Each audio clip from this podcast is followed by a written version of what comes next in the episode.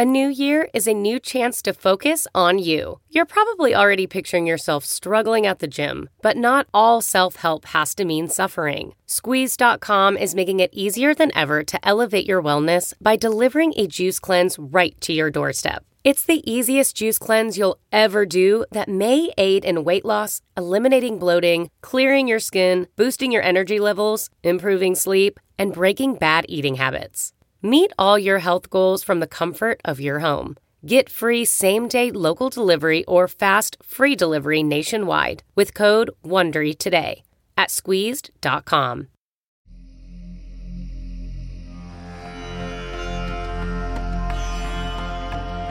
Welcome to the Metta Hour podcast with Sharon Salzberg, where Buddhist wisdom meets everyday life. This podcast is brought to you by the Be Here Now Network.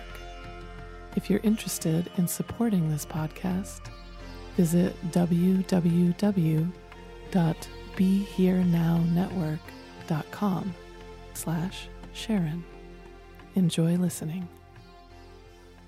Hi, I'm Sharon Salzberg, and I'm thrilled today to welcome the very talented Alanis Morissette to the Real Love series, right here on the Sharon Salzberg Metta Hour. Alanis Morissette is one of the most influential singer, songwriter, musicians in contemporary music, with sales of over 60 million albums worldwide.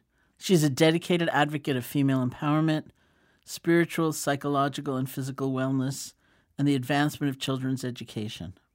Welcome, Alanis. Hello. I'm so glad you're you're here talking to me. Oh, Um, I think most of my listeners are really very intense fans of your music. So I thought we might start today with the side of you that people are a little less familiar with, which is outside of the music world. You're a longtime seeker, as I understand, have spent a lot of time studying developmental psychology and attachment theory, internal family systems, somatic experiencing, and shadow work, to name a few, as well as a lot of work around addiction and codependence recovery. Can you tell us what started this journey for you and what focus it's currently taking for you? um, first of all, I just want to say thank you so much for having me, and it's such an honor to be speaking with you. I just wanted to make sure I said that before I began.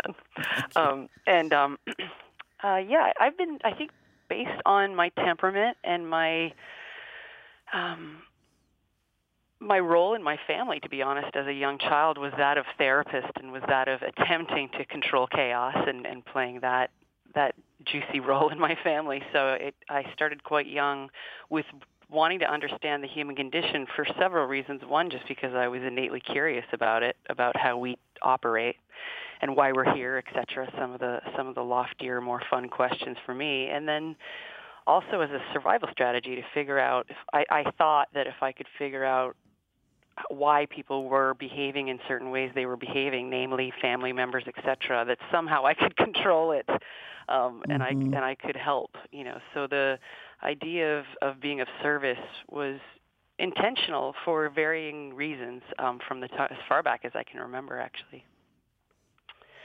And then for a long time in my career, um, writing music, uh, I would write the songs initially for myself to to gain some level of clarity or understanding, and then I realized that upon sharing it, that people would make these songs their own, and they would they would use it in whatever way they they deemed necessary in the mo- that moment in their mm-hmm. life. So it was a it was a very convenient way to be expressed and serviceful at the same time. So I, I felt really blessed for that. Oh, that's wonderful. Yeah. And then in terms of coming to, to what you just described, for a long time people were really encouraging me within the industry to, to pick a lane, so to speak, you know, to mm-hmm. stay in my lane and and uh, in some ways remain one dimensionalized and even you know they would have sort of a reductive view of me whereas you know I'd I'd be wanting to be somewhat academic in moments and psychologically inclined and I was made fun of the, for that. And then of course there was the rock and roll and all these different aspects of of my own personal self that was that was wanting to be expressed. And it's only been lately in in what we call these so-called modern times where it's um it's actually become kind of hip to to be integrated and to be more whole in a way so it's less about um cutting parts of myself off depending upon what context I'm in and, and more just showing up as who I am regardless of what environment I'm in. It's convenient. It's very convenient and it's different. Say again? It's very different than Yeah. it used to be. Yeah, right? Do you notice that? Well, I noticed it in the realms of meditation or a word like mindfulness or even compassion, where, you know, if you were a, a practitioner, like a serious practitioner, and you were uh, not so much in the arts, but if you were a, a academic or Right. uh, you were a doctor or therapist, something or a yeah. banker, you'd kind of hide it. You know, you right. wouldn't want people to know that. around it. Yeah. It was. It was like, oh, you're odd. You know? Yeah, you're and, and even the even the terms, the the disparaging terms they had, where it was woo woo or whatever those words were, I just, Right. it's horrifying. But now uh, it seems to be less and less the case, which is really relaxing. Yeah, it is very much so. it's so relaxing. Good for the nervous system. yeah, we belong. Hey, look at Yeah, imagine that. It's great. it's funny. So you've been incredibly outspoken about your own personal confrontation with codependency and addiction recovery. And from the Buddhist perspective, desire is named as the first of the five hindrances that affect our experience. And um, they're hindrances because they're seductive and they promise a lot and deliver a little. And uh, part of the path of getting free is not so much killing desire, which doesn't actually work, but opening our fields of desire to truer things like friendship or belonging or connection. Um, does that resonate with you in your path? Yeah, I, uh, the going from the hedonic pleasure aversion Mm-hmm. pain avoidance thing to the eudaimonic sort of more engagement flourishing. I, I think of it in terms of inside out versus outside in. You know, and Mm-hmm. and I I appreciate both. I appreciate you know us being animals and seeking pleasure. Mm-hmm. That dopamine kind of hit. I call it a hap hit. You know, and it's it and like you just said, it's so temporary. Yeah. Um, but for me, it's it's been a combination of, to be perfectly transparent, the the bouncing between the both, and I've just noticed that there's more of a an ongoing sort of steady current of of a, a felt sense of the truth of who I am um, from the eudaimonic, um, less chasing and more more grounded. You know, might even look like just eyes closed, looking down at the ground while I'm walking if there's mayhem all around me Mm-hmm. um, and for me, service. You know, as far back as I can remember, my my my mom especially was very intent on having service be the the platform from which all things bound from. You know, so um, so yeah, being being of service has been is where I find my greatest sense of well-being, and then the, the the major important caveat for me is to make sure that I take care of my body and that I don't Mm-hmm. complete obli- completely obliterate self in order to just show up. You know, because that's Mm-hmm.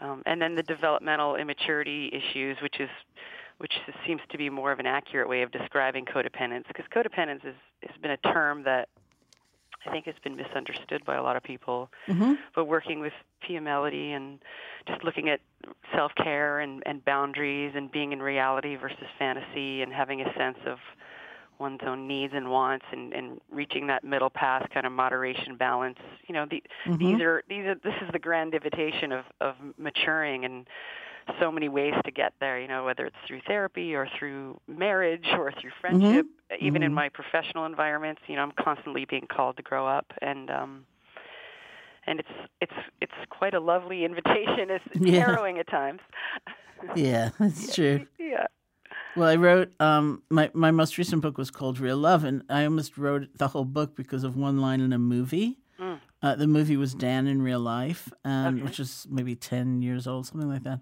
okay And um, the line is, "Love is not a feeling; it's an ability." mm, i love and I was so taken with that because it matched my own experiences in meditation practice so strongly. Where I saw there's so many ways I thought of love as in someone else's hands, which meant they could bestow it upon me or take it away from me. Yeah And if they took it away, I'd have nothing. Whereas if it was an ability, it was mine. It was inside Yes, me, some mine to nurture. Yes, and and if we could add to the word ability, it would be the ability to express who we innately are at our core. Yes, yes. You know, and if we are love at our core, if we are consciousness or light or all these gorgeous words that that chase the ineffable, undefinable thing, yeah, yeah. um, it's it's the ability to articulate that. You know, and um, but there's so many messages in in culture in general that they don't when, even in parenting context like there's no separation of behavior and and the core of who that person innately is. Mm-hmm, so the whole idea of being bad or sinners or you know someone behave acts out and all of a sudden they're a bad person as opposed to in this behavior in this context doesn't work you know? Yeah, yeah. um but yeah i love that. And i i i think of love as a as an as a verb in a way too you know, because so many pe- so many relationships broke up because the feeling of infatuation um, would wane, and then Yeah. a lot of times I would just be dumped because they, they didn't feel so loving toward me anymore. I was like, well, that's inevitable in any relationship. There's Yeah, going to be yeah. moments, right? Oh yeah, absolutely. Yeah. Yeah, I mean, there's some place in which I guess you yourself have, have called yourself a love addict. Yeah. Is that right? Yeah. Yeah, like a, I mean, the love addiction is really an addiction Mm-hmm. of, uh, toward a person, and I actually would say it's an it's an impersonal person. You know, it's Mm-hmm, um, so it's less about love; it's more about the addiction to an avoidant. You know, someone who seeks intensity outside of the relationship and specifically doesn't want to turn around and meet. You know, and, and that's their survival strategy. Um, so yeah, for me, recovery has been about the underlying issues and the traumas that uh, that were under that were underneath the desire to have the dopamine and have the, the the perpetual hunger, as I called it. You know that that would have me choose people who who simply couldn't meet me. You know, and I think from what I've learned from from my own recovery journey and through Pia Mellody is that the love addict seems to want connection, um, but they're actually very terrified of it. Um, and then the avoidant seems to want to get away and doesn't want connection, but they actually are very vulnerable to being um, abandoned and rejected too. So there's there's an equal sort of fraught relationship with the idea of connection. So and I've been in recovery for that for a long time. Multiple whack-a-mole addictions that that have just you know Yeah. depends on which one's uh, abated for a hot second and and so much of it is just the, the recovery of, of trauma for me in my yeah, past. Yeah. I think for everybody, really. I mean, one way I think trauma is sometimes defined is, is being frozen. Yes. You know, it's like all that energy, all that potential, Yeah. all that capacity is like locked down. And so, yes. And it's I so think- bright that it'll it'll depress us or it'll yeah. it'll make us sick, you know, and fight, flight, freeze. Then the new ones have collapse and tend to befriend too. That was a big one for me as a from a Canadian culture was when when when things hit certain fans that I would just go toward Yeah. the fire, you know, and I'm like, what am I doing? I'm moving toward the fire. But that was just one of my survival strategies. So Yeah. so um, yeah, it's just about waking up to to survival strategies and um, and that what you just mentioned about I call it sort of this current of energy within us that is so powerful um, that courses through us at varying speeds, and that we have to be responsible for it in some way. And and if we don't know how to, or if I don't know how to, then it, it can quickly turn into anxiety and depression and chronic dysregulation. And Mm-hmm. and I don't, our bodies weren't built to be in chronic dysregulation like that. I think my mood today is such that How's I'm thinking my mood today is such that I think it's a miracle we survive. And you know, as burdensome and kind of onerous as these survival mechanisms become when they're no longer needed, Yes. you know, when we have Yeah. other options, you know, what a thing we made it. You know, no, like- we're still here. we're as still as here. we are, we're still here. We're just we're trying to make it work. which is pretty great, you know. It's and I think it's a miracle. It is a miracle, and and the more we like, um, I've really felt this through my meditation practice and my reading in Buddhism and so on. The more we move away from right and wrong and good and bad to suffering and the end of suffering, Yes. as how we assess things, you know, things we feel and things we fear, and you know, other Yes. people's behavior, mm. the better off we are. Yeah, I mean, and that, and that sounds so lovely on paper, and it, it seems to be such a challenging thing to do because Yeah. on an animal level, we're so we get very limbic and very animal and Mm-hmm. responsive in that way, and then then some, like you said, we get frozen in it. You know, so it's like this this thawing where we can get that neofrontal cortex of our brain back online because Mm-hmm. it's it's the it's the potential for what's possible, and it can helm the whole the whole journey. But if we're subject to to our survival mechanisms and our animal responses, we'll stay stuck there. You know, and so much anxiety and depression and, and chronic stress and work addiction in, in culture today. Um, that, that that has become a whole new element of, of my what I what I call my service servicefulness just to just to touch on that because our bodies are our bodies are um, you know are, are unrested. Yes, no, very much so. yeah. I mean, I said to a friend uh, just today, actually, I had breakfast with somebody, um, And I said, I think you're moving down the chakras, you know?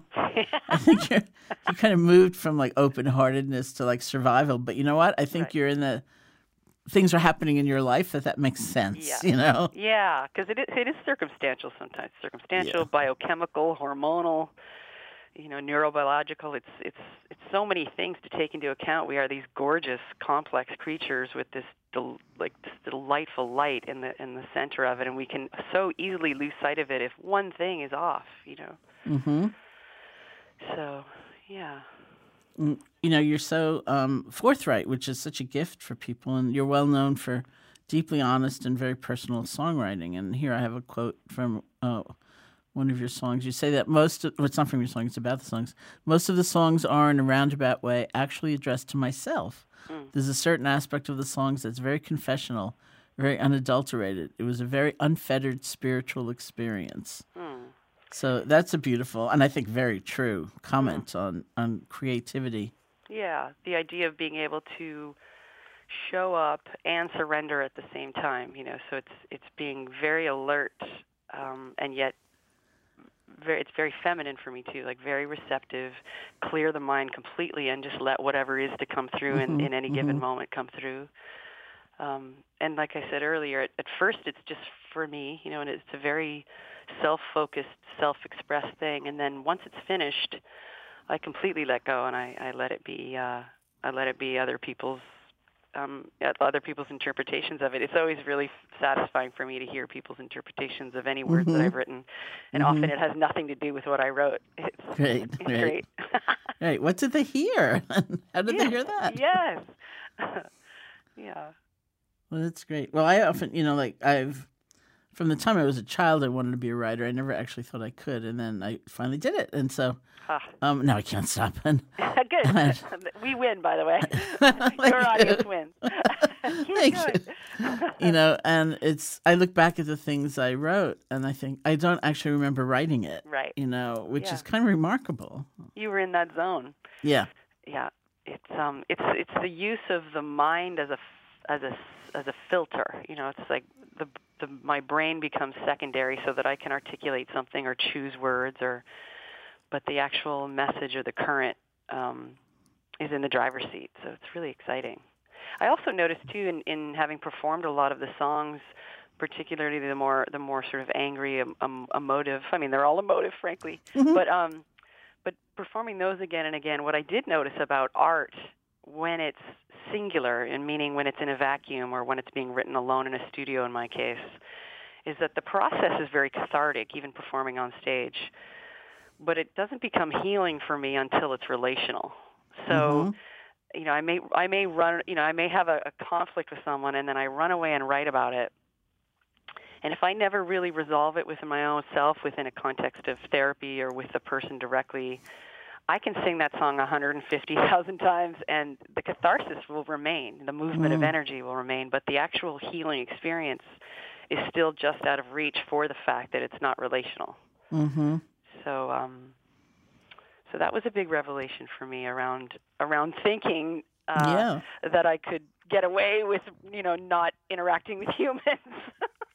I'll just write songs for the rest of my life and not have to talk to anybody. It's interesting. Well, rumor has it you're writing a book. Or yes, you've written a book? I'm writing. I'm about 1,200 pages in, and I'm Oh. clearly, clearly going to need to edit. Um, I think so. but the, you think a little War and Peace.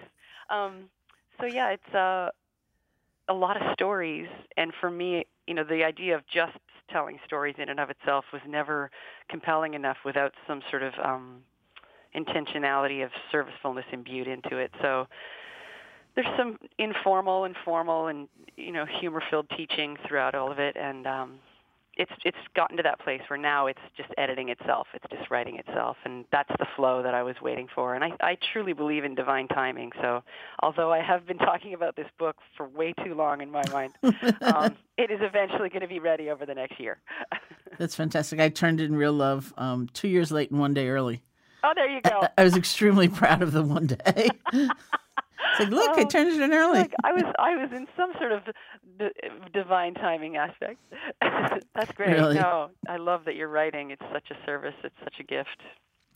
Thank you. I mean, for me, it's, you know, that that form of creativity is very connected to love. You know, it's it's it's about connection. Mm, And even if the person is not in the room, I don't tend to imagine the reader or something like that, but I just feel them, you know. Yes. I feel there's someone out there. Yeah, it's very relational when we're writing, right? Because it is, Mhm. it is, it's like a dialogue or an exchange. Um, and I'm uh, teaching again at 1440 Mm. later in the year, and, and the title of the this particular one is called "Connection as a Way of Life."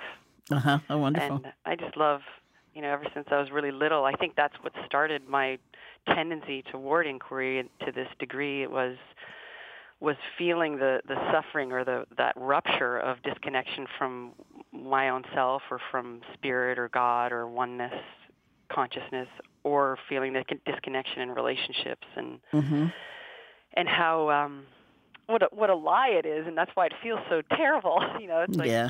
it's it just speaks such a lie about the truth of our interconnectivity. So it sounds like from what I've read of yours and from what I sense from you too that it's this element of connection being the the true north is is something that we might share. Would you say that? I would say that absolutely. When are you teaching? I'd love to come to your Oh, course.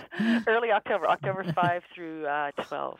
We'll check it out. I can't imagine. But you know, no, really, for me, connection is everything. I was just telling someone the story about when I started teaching meditation, which was 1974. wow. Um, and I was teaching with friends and colleagues, and um, the format of our intensive retreats, which is the form we were teaching in, is that you kind of practice all day, and there's teacher contact with questions and answers and stuff. But there's one formal lecture every night, and I was too petrified to ever, ever give it. Mm. Um, I, my big fear was that I was going to be sitting up there, my mind would go blank, and I'd just be sitting up there. Yeah, you could only hope that would happen, right? Yeah, really. so, uh, uh, but I went through a whole process and I realized, you know, the whole thing about giving the lecture is about connection. Mm. You know, they're not actually sitting out there, you know, waiting for my expertise. They want to feel connected Mm. to this process. And it's their own process because they're meditating themselves. And, you know, they, they want some context, they want some, some sense of a larger sense of connection. And once I got that, then I could give talks. Wow. And then what what did you notice changed in you even just in your sitting up front? Like what what changed? Was it just that you you were okay with with letting what was to come out of you come out of you or what did it look like? How did it change? It looked a lot like that, and it, it looked like not not having the need to be perfect. Ah, yeah. Like if I didn't know how to pronounce something, I'd actually say that. How do you say that word? nice. That's so you know, and it was just us. It wasn't like they're out there, you know, Right. looking at me, wanting to judge me. It's like here we are together. Yeah. Let's engage in this together. Yeah. Yeah. Wow. Beautiful. Wow, what a service. And sometimes people tell me, like, who are performers that uh, have a difficult time actually performing that if they do a kind of loving kindness or compassion practice for the audience, that they, they get to that same space, you know, that here we are.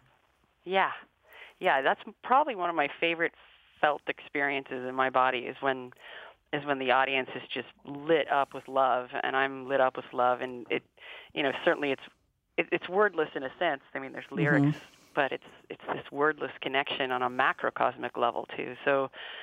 I love the idea of having my consciousness bounce between the micro, tiny, searingly present moments, you know, say with my daughter or my son when we're quiet alone in a hotel room or in our living room, and then and then bouncing it out to to the whole um, to the whole world, the whole city, the whole country, the whole universe. Really, it's for me. I I have to bounce between the two because if I get too mired in in a sense of one, it's like I don't know, somehow ungrounding for me. Mm-hmm, mm-hmm. Mm-hmm.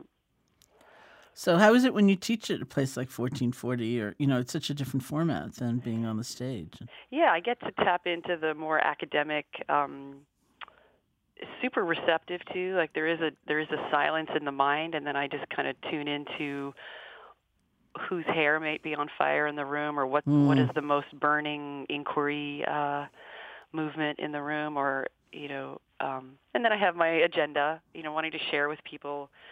Um, I think I was born also to just render pithy or to distill somewhat complicated ideas in, into a, a palatable, kind of understandable, hopefully understandable way, so that it can it can people can take that home and and use it you know? So if i say a hundred things and one thing is serviceful for someone to take them from b to c on their personal evolutionary alphabet or r to s you know then then that would be a wonderful thing. So for me i just i just it's like throwing it all out uh, with people. And then if there's something that resonates personally to them in any given moment wonderful. And then getting pieces of feedback as we go along of of what people might want to hear more about or less about or it's it's such a give and take you know it's it's definitely uh sitting across from each other in so many ways That's fantastic. is that your experience too or It's, I mean, it, it's, it is very much my experience. And, um, you know, when we first began teaching in this country, it was all in the form of intensive retreat. So that was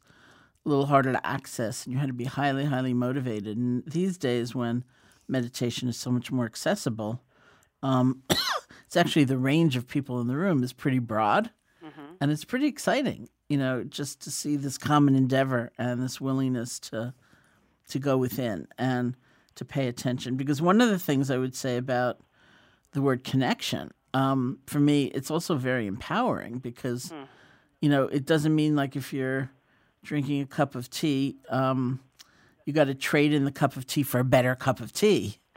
It means you have to be present with what is in a very different way. yes And and that is up to us, you know, so that too is very empowering in the sense mm-hmm. that love is a an ability. Yes. Yeah, and there's no there's not that that sort of rough uh resistance, you know. It's like the resistance is so physically exhausting for me. you Yeah. know. So so when there's that searing presence with what is and not fighting it, you know, and then then if there is some behavioral or some circumstantial thing to be shifted, it will be born from that, right? It's, Mm-hmm. it's um yeah, I mean, I say this as though I do it every day. oh,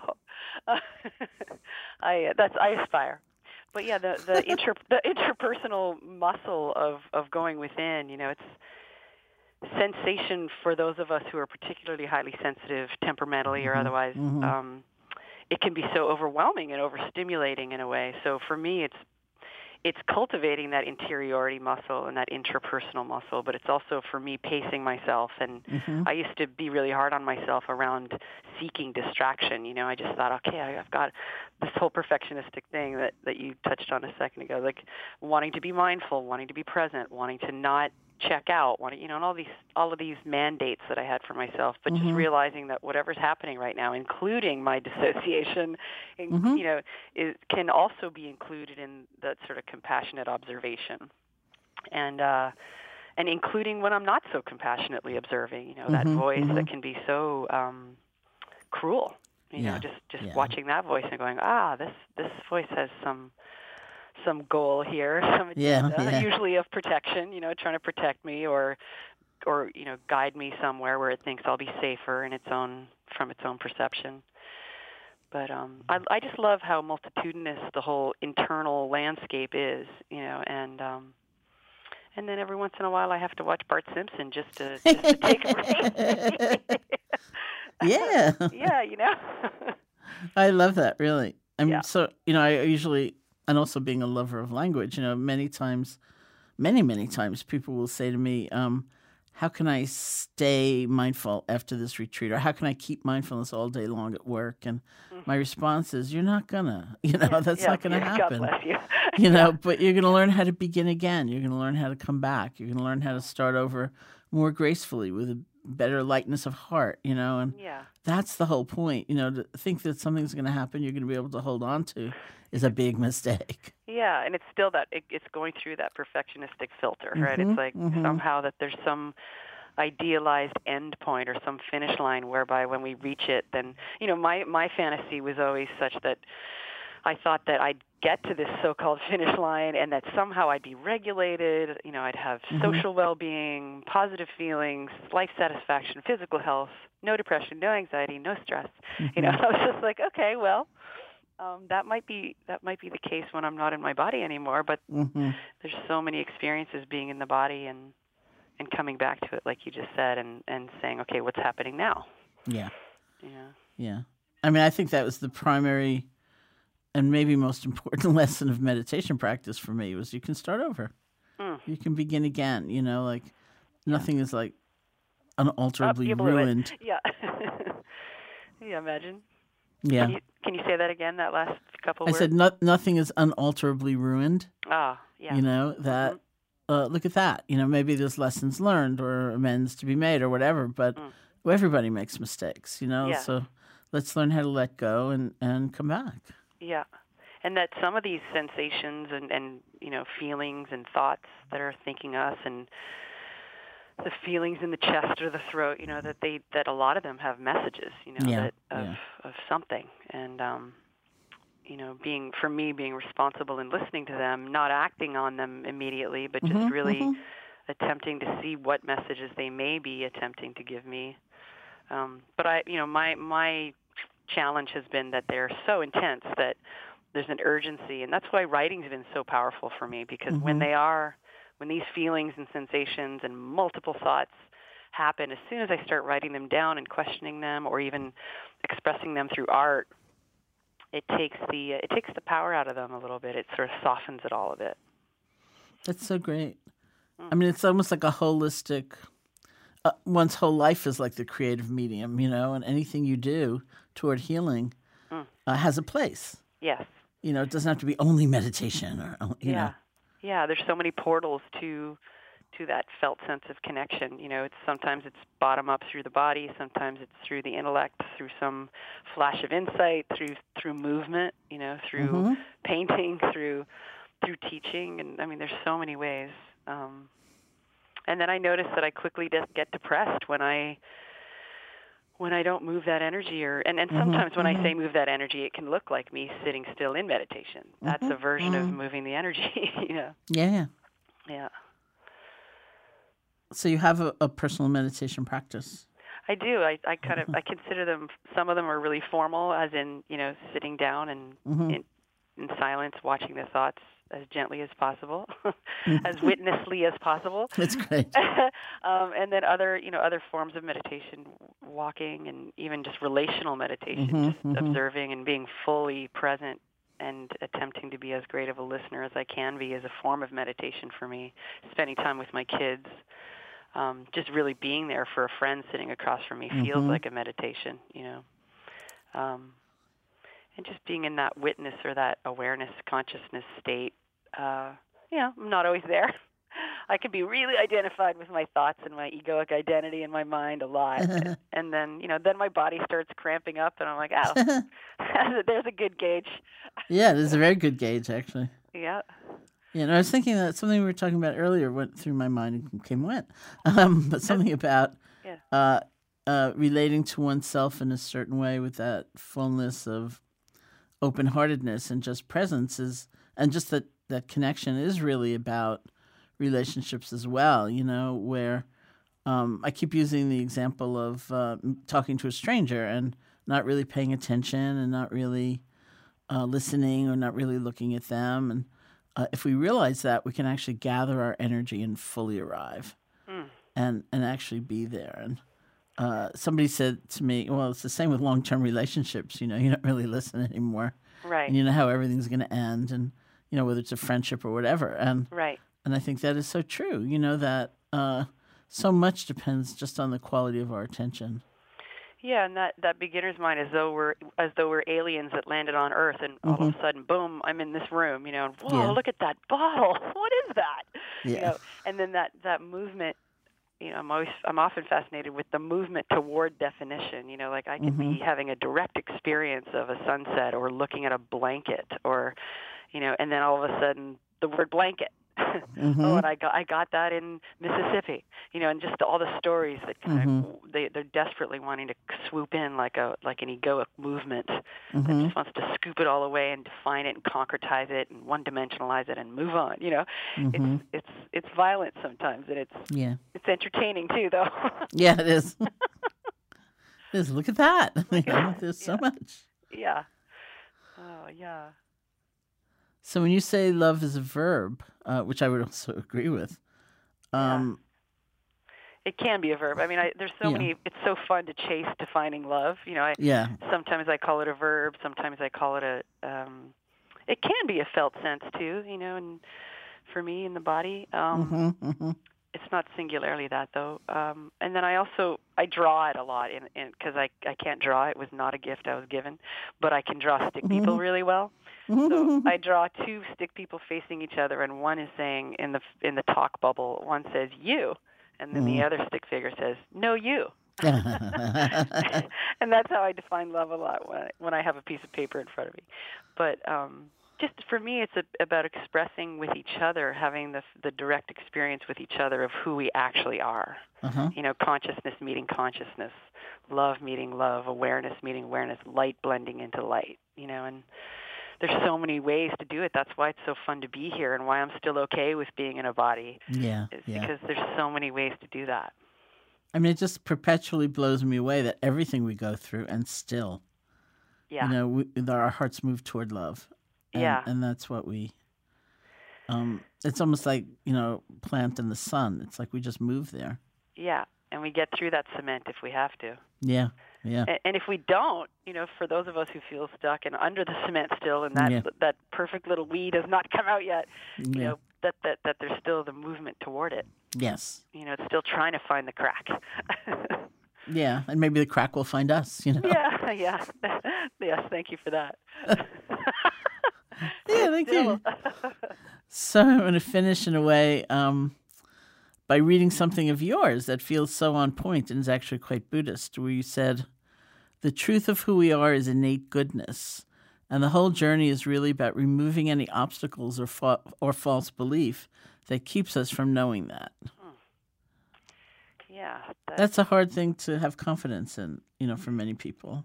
yeah. And, w- and when you say confidence, you mean to to live by that? You mean, or to live by it, or even you know, people often say, "Innate goodness," you know, like one of my uh, Tibetan teachers, you know, kind of playing with the language, has come to say innate okayness, yeah, you know, because good goodness was so like a bridge too far, you know. Well, I, th- I think what's happened is that in this realm of dualism, Mhm. we have everything. We have our, our tall and short. We have our cold and hot. We have all that. So, and that's fun in terms of it, of this playground being, you know, a, a playground of relativity and dualism. But Mhm. But the one thing, and and I struggled with this for a long time. The one thing that I believe is not subject to dualism is the core truth of love and peace and joy Mhm. and light that we are. So Mhm, mhm. as many, sh- you know, I'm so Jungian oriented and shadow and, and parts process, internal family systems oriented. The one thing that can't be subject to, to this dual, the, to the, the the gorgeousness and violence of dualism is this innate okayness or goodness or Mhm. light, you know. And even even having a word attempt to to shape it is is comical and sweet, you know Mhm, mhm. um, and fun. Um, so so yeah, that's the one thing that's not subject to it. And I and I think the word good is so fraught these days because it it goes hand in hand with its its bedfellow bad. You know. Yeah, yeah, yeah, So if we could just take those words out, that would be so convenient.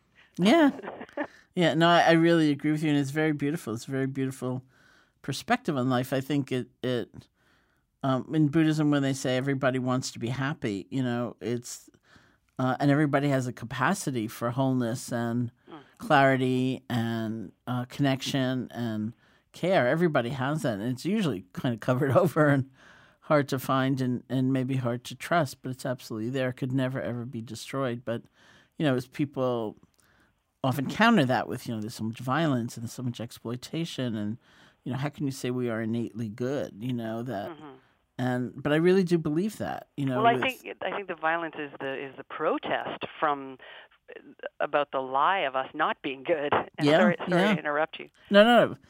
Please go on. It's yeah, great. no, you know, it's, yeah, that, um, and I and I think words do get us into trouble as much as I love them because the good and the bad and the, you know, the the actings out, you know, that that I keep thinking of the actings out of the violence and the murder and the, Yeah. you know, I just think of it as a protest. It's Mhm. a protest a- around the lie of of us not being aware or or given the credence for uh, the truth of who we are, which is this light. You know, Mhm. these miracles walking around, and so much of it is affected by the body too. You know, it's like I said, like we talked Mhm. about a few minutes ago with the brain and the biochemical and the you know there's so many there's so many elements that one synapse or one neural firing that that tweaks and all of a sudden our behavior can change and we Mhm. think we're our behavior and um, certainly behavior. You know, there, there's some boundaries being set around them, especially in children or people who are acting out in ways mm-hmm. that are mm-hmm. really violent.